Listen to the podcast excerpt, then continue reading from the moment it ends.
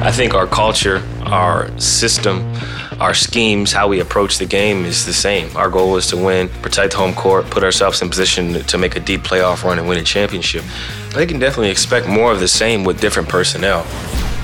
Scottie is a Hall of Famer, one of the best 50 players to ever play the game. So it was really cool to sit down and discuss the NBA today compared to back in the 80s, 90s, how style has changed, how fashion has played a role, and our brands, how the social media has played a role, and how people are dressing and people are portrayed on the internet. There's just so much that we discussed. Kent Bazemore, Whiteside is, is super excited. You know, got a, a chance to kind of create a new identity and reinvent himself here in Portland. It's all positive vibes, man. Everybody's happy to be in a new environment, to be a part of our culture, understanding what we want to accomplish this year and the success we've had.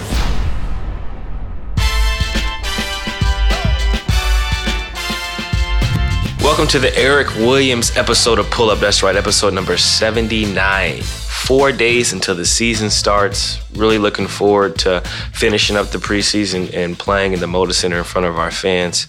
It's been a long time since we played there a lot of memories, a lot of new memories to make. And I'm just really, really looking forward to it. We'll open up on the 23rd against the Denver Nuggets.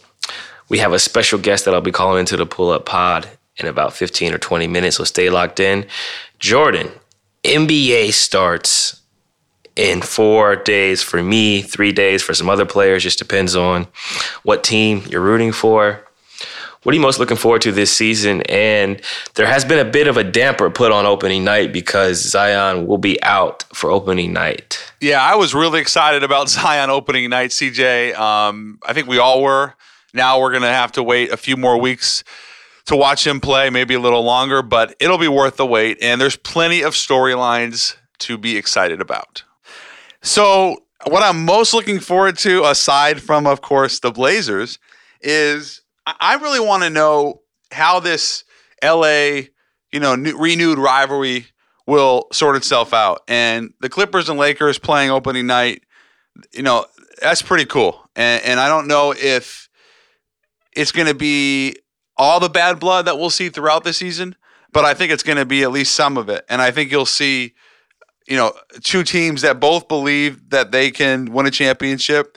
You know, Bron and AD against Kawhi uh, and, the, and, the, Clippers team that we know is very good. I, I, that's probably like the most intriguing Western Conference storyline of opening night and of the first few weeks. I want to see both of those new teams and, and, see what how they work, who takes the final shot, and, and how the offenses are constructed with those new weapons. Yeah, I think the league is really looking forward to seeing the duos. Obviously, starting in LA, you have the Lakers and the Clippers. But what people fail to realize is that PG is going to be out for a little bit. So PG is not going to be playing uh, beginning of the season. He's going to miss the opener, which means a lot of the onus will fall on Kawhi's hands, obviously. But Lou Williams, He's going to be a big contributor again this season. He's an impact player who's going to play with the starters as well as um, the second unit and probably will be in the lineup to finish games, especially since Paul George is out. So it'll be interesting to see the rotation without Paul George and how the rotation changes once Paul George comes back. And then you look at the Lakers, um, Kyle Kuzma's still hurt. So looking at his timeline uh, on when he could potentially come back, that'll affect their rotation. Do they start him? Do they bring him off the bench at first? I'm I'm assuming they're probably going to start him. And does that mean that they they take out the point guard and start LeBron at the one, or do they put AD at the four versus the five? Like there's little lineup changes that are going to happen at the beginning of the season to figure out finishing lineups. And obviously, down the stretch of games, the ball will be in LeBron James' hands, and he'll figure out uh, who's going to take the last shot depending on circumstance. But I think you run mid pick and rolls with him and AD. You figure out ways to to get those two involved in any type of action down the stretch. What about the East? You know, like Toronto, Brooklyn, Boston, Philadelphia, Indiana. Who's the pressure on at least to start? I think the pressure will be on Boston and Brooklyn. Obviously, I say Brooklyn because Kyrie doesn't have KD probably probably for this entire year. So there'll be a little bit of pressure for them to perform at a high level. They're supposed to be the better team in New York. They made a bit of a playoff run last year. I also think the pressure will be on Boston because they had a change. Kyrie goes from Boston to Brooklyn. So obviously people want to see how he leads Brooklyn, but people will also want to see how the Boston young nucleus adjusts to not having Kyrie. Does Jayson Tatum step up? Does Jaylen Brown step up? Does the contract situation on the extension affect performance? Does it affect the playing time? Is someone traded? There's a lot of stuff that is yet to be determined uh, among those two franchises. And I think the sleeper is obviously the Sixers, like what's going to happen with them. There's a lot of hype around Ben Simmons shooting the ball. He's he's has a heightened sense of confidence in shooting the ball. How does that affect their team? Does that make them better in playoff situations when it's half court? There's just a lot to to figure out over these next seven to eight months, and only time will tell based on performance. Now that you've gotten um, used to some of your new teammates and you know figuring out how everything's going to at least feel to a degree, what is there a I mean, obviously, the Nurk won't be playing right away, but what's the biggest change from last year to this year, or is it? Does it feel like more of the same, which is which is a good thing? I'm just wondering what Blazer fans can expect the first few weeks. They can definitely expect more of the same with different personnel. I think our culture, our system, our schemes, how we approach the game is is the same. Our goal is to win, protect home court, put ourselves in position to make a deep playoff run and win a championship. But who's out there may change a little bit. Obviously, we lost 70% of our minutes in the starting lineup, the other 30% being Dame and I um, as mainstays in the backcourt. No Nurk to start the season, um, no Mo Harkless, no Chief Al-Farouq Aminu, no Meyers Leonard, um, no Evan Turner. The list goes on and on to where no Jake Layman. We're, we're missing all of these players that we had in previous years. We're going to fulfill those roles with new players who will continue to systematically um, effectively approach the same ways that other players have in the past. Only we're just older with more experience. Are you enjoying the the the new guys? I mean, obviously we have a new we have a guest coming in, uh, special guest of the of the pull up pod. What what have you, you know, what are some of the conversations and and feel around the new players? It's all positive vibes, man. Everybody's happy to to be in a new environment, to be a part of our culture, understanding what we want to accomplish this year and the success we've had, you know, six straight years uh, of being in the playoffs, coming off a Western Conference Finals run. Um, I think everybody's just excited. KB is excited. Kent Bazemore, Whiteside is, is super excited. You know, got a got a, a, chance to kind of create a new identity and reinvent himself here in Portland. Um, Mario is really excited. He's performed extremely well in preseason. He surprised a lot of people with his basketball IQ, his ability to to make decisions in, in pick and roll and in transition. A strong body who can finish around the basket. Zach has improved. Anthony has improved. All these players have continued to get better and put themselves in position to where they can contribute right away to our team. We'll have Rodney for a full season this year as opposed to getting him at the deadline so he'll be more familiar with our play calls. So there's just a lot of little things that will impact this upcoming season, and I'm just really looking forward to to getting started. Have you noticed any difference in in Terry, or is Terry just obviously he had he wore an incredible suit the other night? Other than that, what have you noticed? Uh, coach Terry is cool as a fan, man. He's always pretty laid back. He's a player's coach. Uh, I went in on the off day uh, yesterday and and got some work in. And he was asking if I needed somebody to re- rebound for me, but I'm just you know trying to get free throws in and just enjoying my free throw Friday. Um, but his approach this season, I think he's confident, um, content with what we've been able to put together. Obviously, uh, controlling the controllables from a roster standpoint, to a preparation standpoint, to a practice plan, to where we're at as the preseason comes to an end.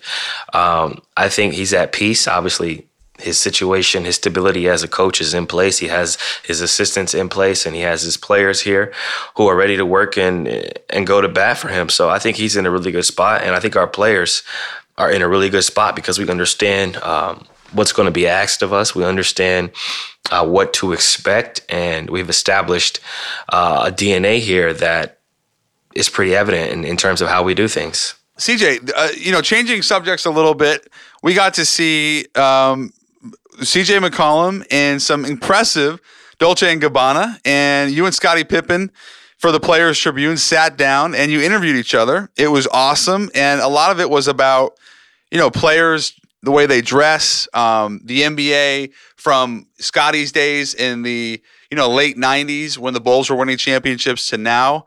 What was that like? And and I guess with Scottie Pippen, I mean I know you could get a bucket on him, but he's got to be one of the best defenders of all time, at least perimeter wise.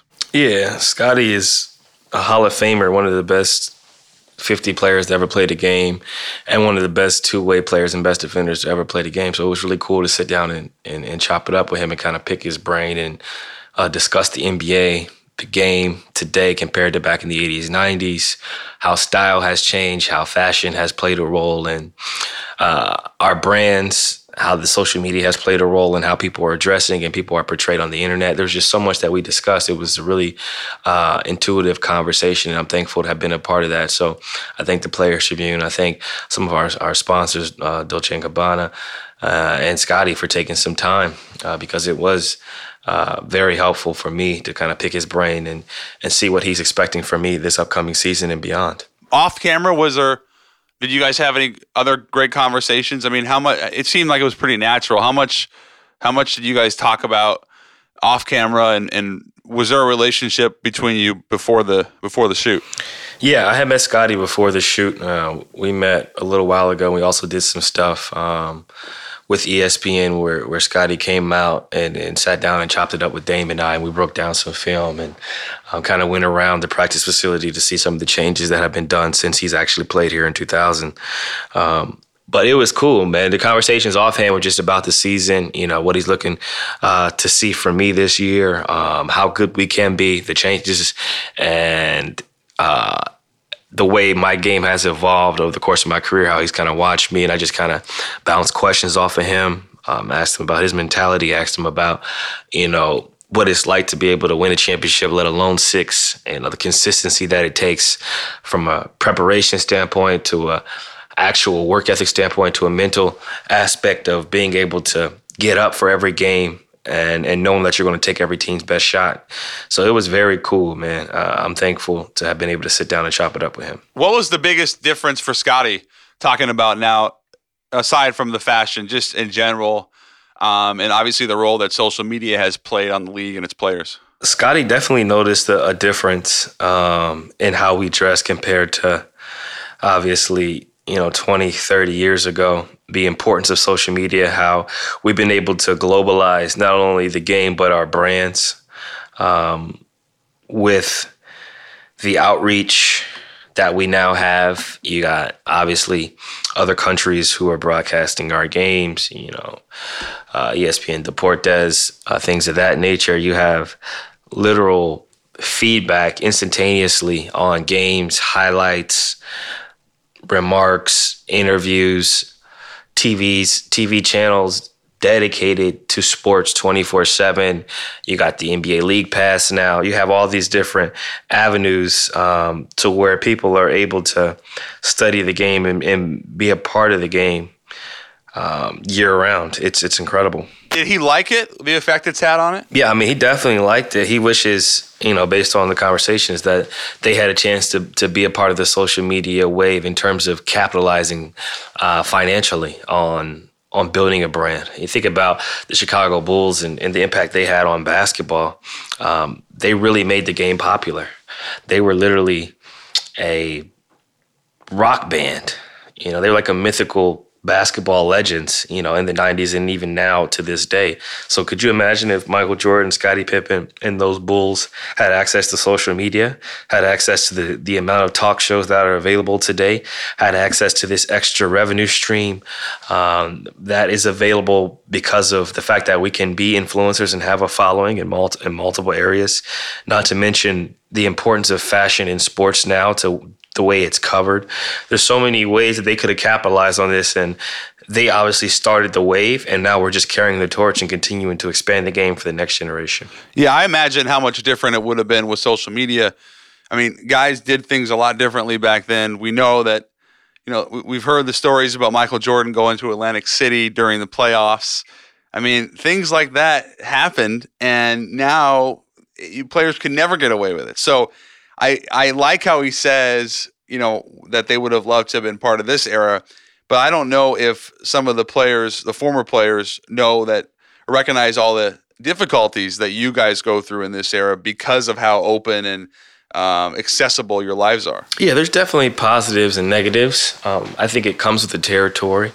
But as the saying goes, you have to be careful what you wish for. I think certain players 20, 30 years ago would have been okay living in this, this current world of social media, but a lot of players would have had to make uh, drastic changes in their day to day lifestyle and how they move off the court, you know, based on the popularity of some of these social media channels, um, a lot of people would have been exposed, you know, for if they're gambling or if they're going to do certain things on the game night or post game. Right. Um, there's ways to really physically deter someone's image, and there's also ways to improve your image. So it's a double-edged sword depending on how you're moving uh, uh, around and about on and off the court. But I think there are definitely some guys that would have been in trouble, and there's definitely some guys that would have flourished uh, under, underneath this, this spotlight.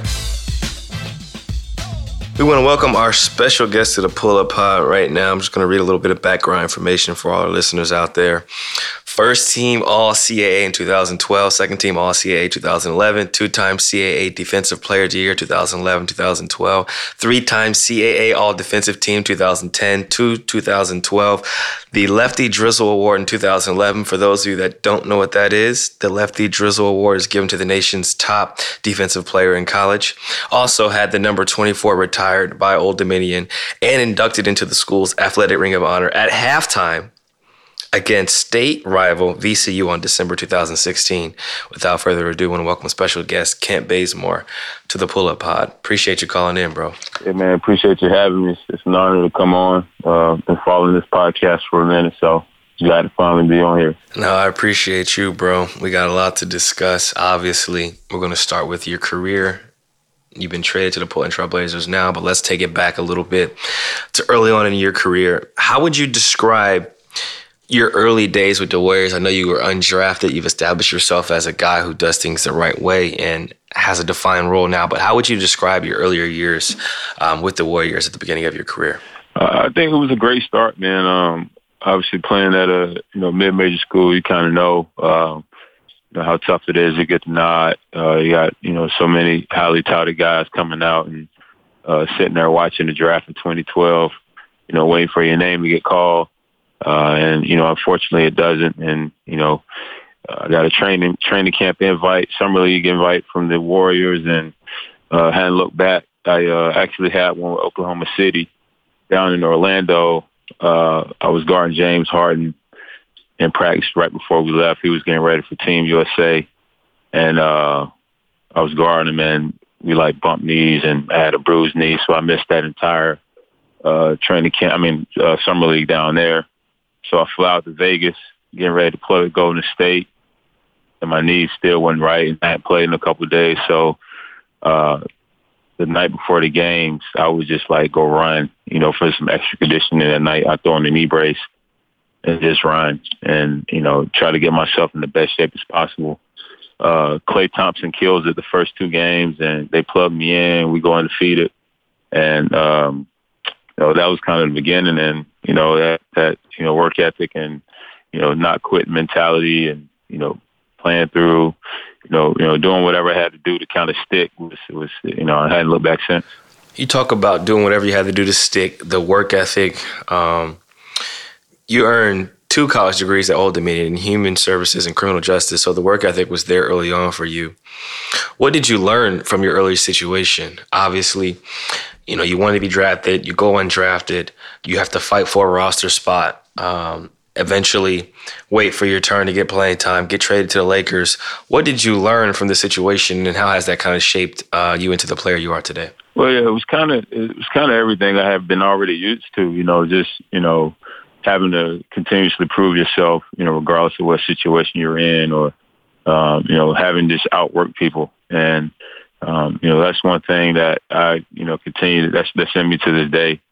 Um, even being, you know, uh, eight eight years in, you know, I'm still playing extremely hard. I still go extremely hard. I, um, I, and I take pride in that, just outplaying people and, um, you know, coming from a, a smaller school, uh, and watching the, the, those guys, you know, from the bigger schools, you know, it gave me that chip in the first place, you know, that underdog mentality, and I just kind of rode that wave uh, and, and this, you know, it's still taking me to tremendous places. And, um, you know, I didn't play much with Golden State, but, you know, I found myself on the sideline, you know, trying to be the best teammate I could be with all the celebrations and stuff, going crazy over there, and um, you know, but staying locked in.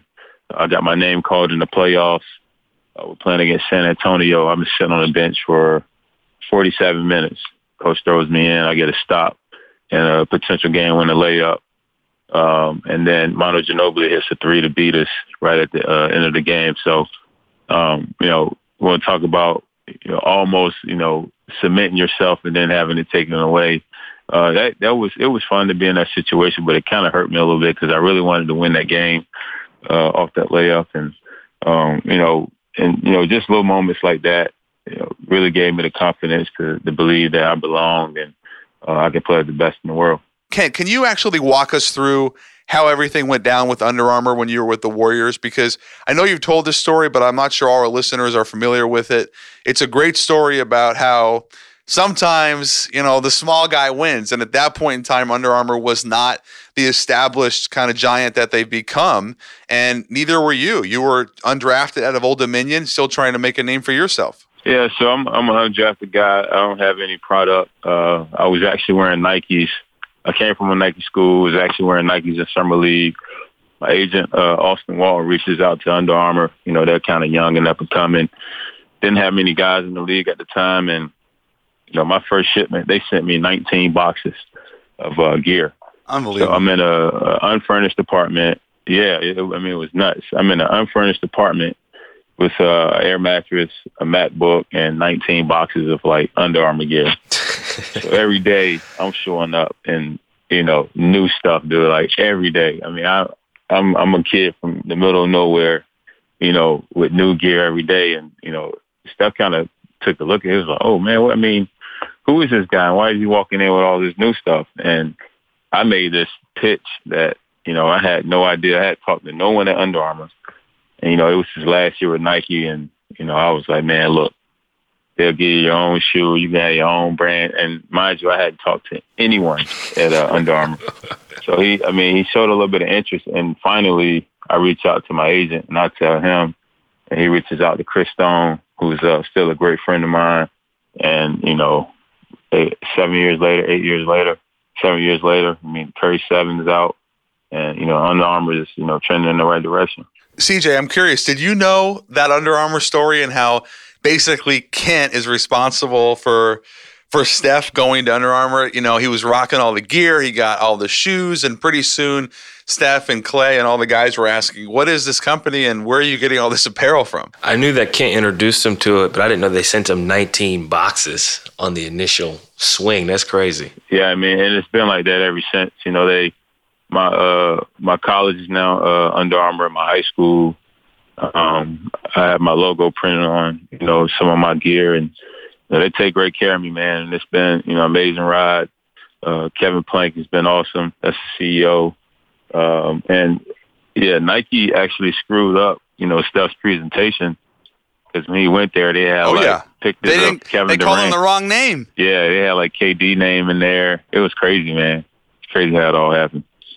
Jeez, dude, it's all in the small details, man. And you said you came from a small place. Yep. You came from Kelford. Did I, say that right? Kelford, North Carolina. Yep, 300 people. You go undrafted. You go to the Warriors. You spend some time in the D League. You get traded to the Lakers. What was it like going from celebrations, sporadic playing time, a lot of DNPs to starting for the Lakers, to playing with Kobe?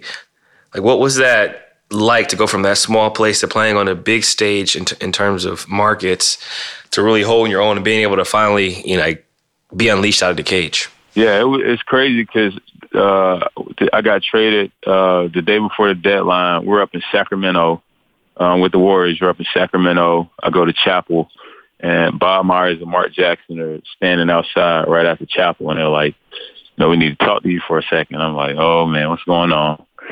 So they're like, "Yeah, we're going to send you down to the Lakers. We're going to trade you down to the Lakers." And I got traded for Steve Blake. Myself and MarShon Brooks got traded for Steve Blake, and um, they were like, "You're going to play a lot, you know, because Kobe, I think he fractured his kneecap that year, so he was done. So they kind of written off the season. So I went down there, got a ton of minutes. So I get in, uh, I drive back down to Sacramento. I mean, uh, from Sacramento to the Bay that night.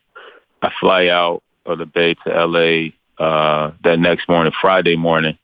I do my physical, and then I play on ESPN against Boston that night. And I have a great. Guy I had like 15, 15, four and three in like 33 minutes. It's crazy, and we won. so, um, you know, and Rondo, Rondo was like, "Oh, the cheerleader can play." Like him, Paul Pierce. Paul Pierce is with the Nets. We played the Nets the next game, and they were like, "Dang, for a cheerleader, you can play." You know, like that was kind of like my welcome to the league moment. Like, I mean, those dudes, they saw my sideline antics. They knew where I was, and you know, to go out there and actually hold my own, you know, it was actually, you know, uh, it felt really good, man, to get out there and just kind of let, you know, the frustration of not playing, um, you know, and, and let all the work show. I was going to ask that too, um, in terms of how you felt showing that you could really play, Kent, because early on in your career you weren't given as much of an opportunity. And how much did that validate you as a player? Because you obviously knew it, but when your peers started noticing, especially guys like Rondo, all stars like that, how did it feel? It feels good, man. I mean, you know, but I always trust my work. You know, I always, uh, I was taught to understand that, you know, you reap what you sow. You know, if you put in the work, at some point it's going to show. You know, you go through your ups and downs, uh, your missed shots, your bad games, your off nights, but at the end of the day, you look at your collection of work. You know, it's going to show that you put in the time, and uh, I've always believed in that. And um, and like I say, you know, even when I'm not, you know, shooting it well or you know doing something well, I'm always playing hard. So um, I never, I never, you know, lack the confidence. Uh, like even in my workouts, uh, I was going against like Brian Scalabrine and you know a couple other guys, and you know just you know killing them and letting them know, just talking, you know, talking trash. You know, it's kind of what I do. And um, you know, when I got the moment, I just didn't hold back. I would even if I turned the ball over, I didn't care. I just kept kept playing, got it back on the other end. I would try to do things that um, you know it just didn't matter. You know, it's aggressive failure. You know, this, is my opportunity, and I was going to seize it. But you know, the icing on the cake was actually you know those kind of guys that been around for a while. You know, you know, you know, saying you know keep going. You know, we happy for you. All those good things. So you went from not playing to being being a part of a really good culture to going to the Lakers to getting a lot of playing time in a rebuilding year to being traded to the Atlanta Hawks to where you guys start the season off well, you end up re-signing, then you win what 55. Did you win 60 games in Atlanta? 60 games. Yeah, my first year in Atlanta, we won 60 games, went to the Eastern Conference Finals. And, uh, dude, that, that was an amazing year. I mean, that's kind of like, you know, all the stuff you go through. You know, you, you weather the storm and you're rewarded with, you know, one of the best years of your life in hoops. And, you know, getting to play on TV in front of all your folks, you know, for the first time, uh, you know, one of the last four teams playing all the media. Um, I mean, it was it was crazy, and then to go up against one of the greatest of all time, you know, because I was I started starting at the three. We lost uh, Korver, um, I think in game two, and then DeMarre sprained his knee. So I was starting at the three, guarding him, and man, it was I mean, it was amazing. You know, I kind of that kind of put me on the map as far as um, you know, people actually really get to see who I was, uh, a lot of tweets came out that I used to tweet about LeBron way back in the day. so uh, it was crazy how everything kind of came full circle. CJ, what was your first experience playing against Kent? And when did you first realize how good of a player he was, especially defensively? Well, I knew who he was from the celebrations. Obviously, early on, I wasn't I wasn't in the NBA yet. I was still in college, and I watched a lot of Warrior games, and I seen the celebrations, and um, I seen obviously his history of where he came from, going to a small school, being undrafted, to getting a chance to play um, with the Lakers, and I just respected the the grind because I know what it's like to to go from unknown and, and transform your, your, yourself into a somebody, uh, nobody to somebody, so to speak. So I just had I had an immense amount of respect for the, for the the path he took because it's mm-hmm. it's hard to make it in this league in general. It's super hard to make it undrafted and nearly impossible to go from undrafted to like a right. big deal. So just to be able to see that transformation he made, I just had a lot of respect um, for him because I know it wasn't easy. Right. Nothing was was really given to him. But I, I don't I don't remember. We didn't play against each other probably until I didn't play much early on in my career. So I was watching in 2013. I was hurt. yeah, in Atlanta. Um, right. Played against you in Atlanta, Atlanta. last um, couple years actually, like as a full time starter. But before that, I was just kind of watching and uh, noticed the, the impact he was making on both ends. I knew he was a three and D guy. It's funny because a few years ago, like Dame and I was watching watching you uh, Kent play, and we was thinking like we need somebody like Kent on our team.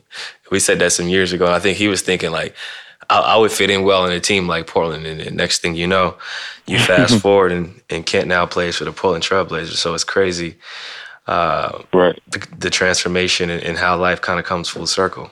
How about you, Kent, on the other side, guarding CJ for the first time and realizing what kind of offensive player he was? Oh man, I mean, it didn't take long for people to realize that CJ was a bucket. And, you know, obviously hearing the story, I remember the first picture I seen of him uh, was that, that picture of you, and I think it was in your Lehigh jersey, and how small he was. Now, you know, we, we worked out a couple times this summer together and during the season, you know, and see him, you know, put in the work to transform his body, you know, because I, you know, I, I know guys at this level are talented, but you know, when there's other aspects, you know, of your life that you change, like you put in the work to change your body, uh, you know, how he carries himself off the floor. Um, you know, it, that's the stuff I kind of lean on, how well-rounded you are. And, um, I mean, it's dope, man, to see, you know, mid-major guys who, you know, went to great schools, who kind of, you know, were cultured right there at school, stayed in school for a little bit to come out and, you know, put that on display for the world that, you know, we, we, we some well-rounded guys and we can hoop so I've always had a, a big amount of respect for him, man. He loves the mid range. I mean, they tried to take it out of the league for a little bit, but you know, this guy's been top two, top three in the league every year in mid range percentage. So I uh, love seeing that too. What were your first initial thoughts when you get traded to Portland, uh, based on the perception of what you thought it was going to be like, compared to actually being involved, seeing how we do things, understanding and immersing yourself within the culture? to now? Like basically, what did you think of Portland before you got here, and now what right. are your thoughts on it as a player who's been around the team long enough to become a member? Right. So you know, the the whole theme of this conversation has been like full circle. So my very first NBA workout was with the Portland Trail Blazers uh, back in 2012. Uh, so they bought me up, and then I worked out for Golden State after that. But you know, I've always admired Portland from afar. Like you know, even when you come play at the Moda, you know, after the games, win, lose, and draw, you guys are out there in the middle. You know, uh, captain speaking, you breaking it down. Um, I've always liked the togetherness. You know, um, obviously Dame, mid-major guy. Uh, to see him, you know, excel the way he has to, uh, a lot of respect there. And you know, now being here, well, I'm gonna uh, rewind a little bit. Uh, the day I found out I got traded, I was wrapping up my golf tournament, and like you know, I just, you know, I got a call and I, I was talking to the people wrapping it up and I just kind of ran outside and just like ran. I just went for a long run for like 20 minutes. I just ran and left everybody. And I was crying, man. Like, I mean, I just couldn't believe it happened because, you know, I was like, I need to get to Portland. Like, I need to get to Portland. I've been talking to Dame, following Dame in the playoffs, texting CJ a little bit. We were DMing first on Instagram a little bit you know, just trying to pick his brain, see what kind of dude he was, and filling it out. And I was like, man, I need to get out here. And you know, once it happened, I was like, man, this is, I mean, it's amazing. And now that I'm here, I mean, it's it's everything I would imagine. It, you know, the aspirations for the season um, are all aligned. You know, our big goals of, of winning the championship. Everyone's all in. Everyone's putting in the work. You know, the coaching staff, all stand-up guys. Uh, the H&P staff, stand-up guys, the way we do things on the road with the Normatecs and the freaking humidifiers and the foam rollers, you know, all the small stuff. I mean, all the boxes are checked and uh, I'm just, you know, in, in the front office of that practice, they're interactive. You know, they're talking to you and, you know, asking about your families, all the small things, even Beth, Sherry. Uh, I mean, it's just, you know, A1 and um, you know, you wake up and you're ready to go to work. So, um, you know, regardless of how you feel, and you could be achy, but you know, when you walk in the gym and you know they throw the ball up, you know, guys are getting after it. So uh, that's all you can ask for in, in a job that requires so much of your mental and physical capacity. Ken, it sounds like you've been rejuvenated being in Portland, and I saw that Instagram picture of you and your family by Mount Hood, which is incredible, and, and how you wanted to get closer and closer to it. What was that like? Because you haven't, you're not. There's not a lot of mountains and, and snow um, in Atlanta. Right. No, dude. I mean, I mean, I I can see Mount Hood from my place, and I've always like every morning uh, I wake up and I can I'm back on my driveway and I can look down the street and I can see it, you know, if it's clear or even if it's, if it's cloudy, you can still kind of see the silhouette.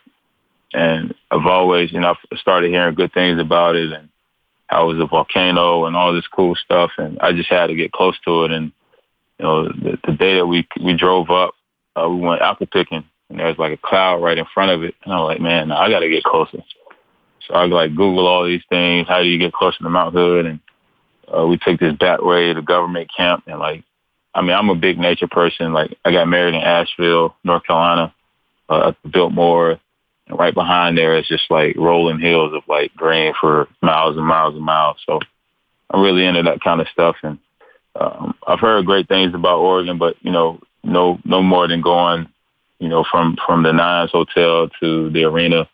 You know, you're kind of down there and all the the congestion and uh, congestion and you know, the bridges and stuff. That looks cool, but once you get outside and out Lake Oswego, West Linn, and uh, travel out toward you know 84 East, man, it's just it's so gorgeous out there.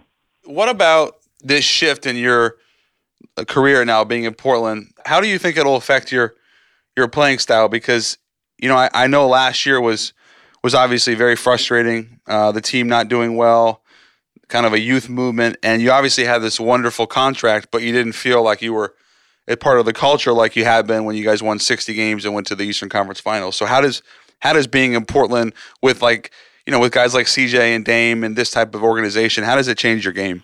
Well, I mean, I just know you know, like I'm I'm I'm putting in the work, and you know, everyone else around me is is we're all thinking the same things. You know, there aren't any, uh, you know, there isn't much out of my control that doesn't go against uh, go with you know go against what what I believe in and uh, that's just winning. And, you know, there's no better feeling than winning in this league. You know, I won two conference championships in, in college, went to the NCAA tournament twice. And I love like the feeling of, you know, hugging your athletic trainer in victory or, you know, high five, you know, just, you know, everyone being, you know, uh, a part of something. And, um, you know, my first couple of years in Atlanta, uh, that was the feel. And it feels a lot like that here. And, you know, obviously, you know, I have no you know bad blood with Atlanta. They they put me in a they put me in a situation. Travis Schlenk put me in a situation to help further my career because you know you've seen other stories where guys have you know shipped off to places where you know they're never heard of again. But you know I'm back you know in the playoffs and back playing for what I believe in, and that's just playing a winning winning caliber of basketball with guys that that feel the same way. So um, you know I'm gonna give them my all, and that's all I've ever done. And but now it's in a situation where everything matters, and uh, I like being in a in a situation where life gives me a little bit of uh, resistance. You know, I like you know kind of you know I like it hard. You know, I like I like I like having to you know guard you know Kawhi one night, then we got James the next night. Like that's the stuff that you know I live for. That I've always dreamed about as a kid, and um, that's just you know why I'm here. I like it. And your personal philosophy is be like bamboo, but don't break. Yes, sir. Um, based on the fun facts, according to the Trailblazers, get to know the, the player segment. When you say be like bamboo, bend but don't break, for our listeners out there that don't understand, kind of describe what you mean by that in a sense of, like you said, you, you prefer to take the unconventional route. Well, I mean, you know, life life is hard. I mean, like regardless of where you are, um, you know, if you're at the top, you're at the bottom, you're at the middle, you know, life is tough. You know, the stress of, of everything uh, seems to never go away. Like, you know, you, you know, if you look at a garden, you know, you pull out the weeds. If you can weed every day, then you got to worry about, you know, rabbits and stuff eating, or you get rid of rabbits, you got to worry about the birds coming in. Like, it's always something, right? So, right. Um, you know, the best way to go about that is just understanding that and, you know, going through your life, you know, uh, being grateful, finding time for yourself, you know, keeping your mind clear and, and, and putting, you know, all the right eggs in the right basket. You know I mean? Living the right way and, uh, putting people around you that, that have that, that like-mindedness. And uh, it's amazing how they can kind of elevate you. Uh, you know, watching Dame CJ play every night this year is really going to elevate me. Uh, watching these guys get after it, uh, you know, when Nurk gets back, you know, having a guy like Hassan Whiteside that, you know, we're going to uplift is, you know, it just, it's going to be a fun year. So, you know, being back in the situation to where it's going to be hard every night, but, you know, there'll be some people that's, that may break, but, you know, I, I know that I won't, you know, I'll, I'll bend until I'll just keep bending, you know, and, you know, it's a great Bible verse, um, that, you know, the Lord won't put more on, more on you that you can't bear than you can bear. So, uh, that's something I live by too. And, uh, I'm just ready for the challenge. I think with everything that I've been through for the past two seasons, um, I've seen the, the opposite side. I've, I've, seen the dark times. I've seen the, the deep uh, bellows of you know, you know, almost being depressed and uh, all that stuff. So, um, you know, I'm ready for whatever now. And you know, obviously, um, I feel like you know, there's nothing worse than than, than that. You know, that's the absolute worst. And in, in my basketball career I think I can see. I've, I've had injuries. I've had uh, missed games. I've been through shooting slumps. I've seen everything and you know, been on the other side of it at 30.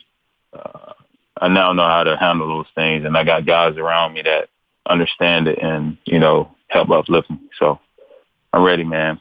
Ken, how has being a, a young father helped you and, and change your your outlook on life and basketball as a whole? Uh, it's it's been great. Um, he turned he turned six months on tomorrow. Yep, six months tomorrow. So um, I'm just ready to lead by example. Um, I tell people all the time, you know, you know, my wife played uh, college field hockey. She played high school sports. She was, you know, a standout athlete.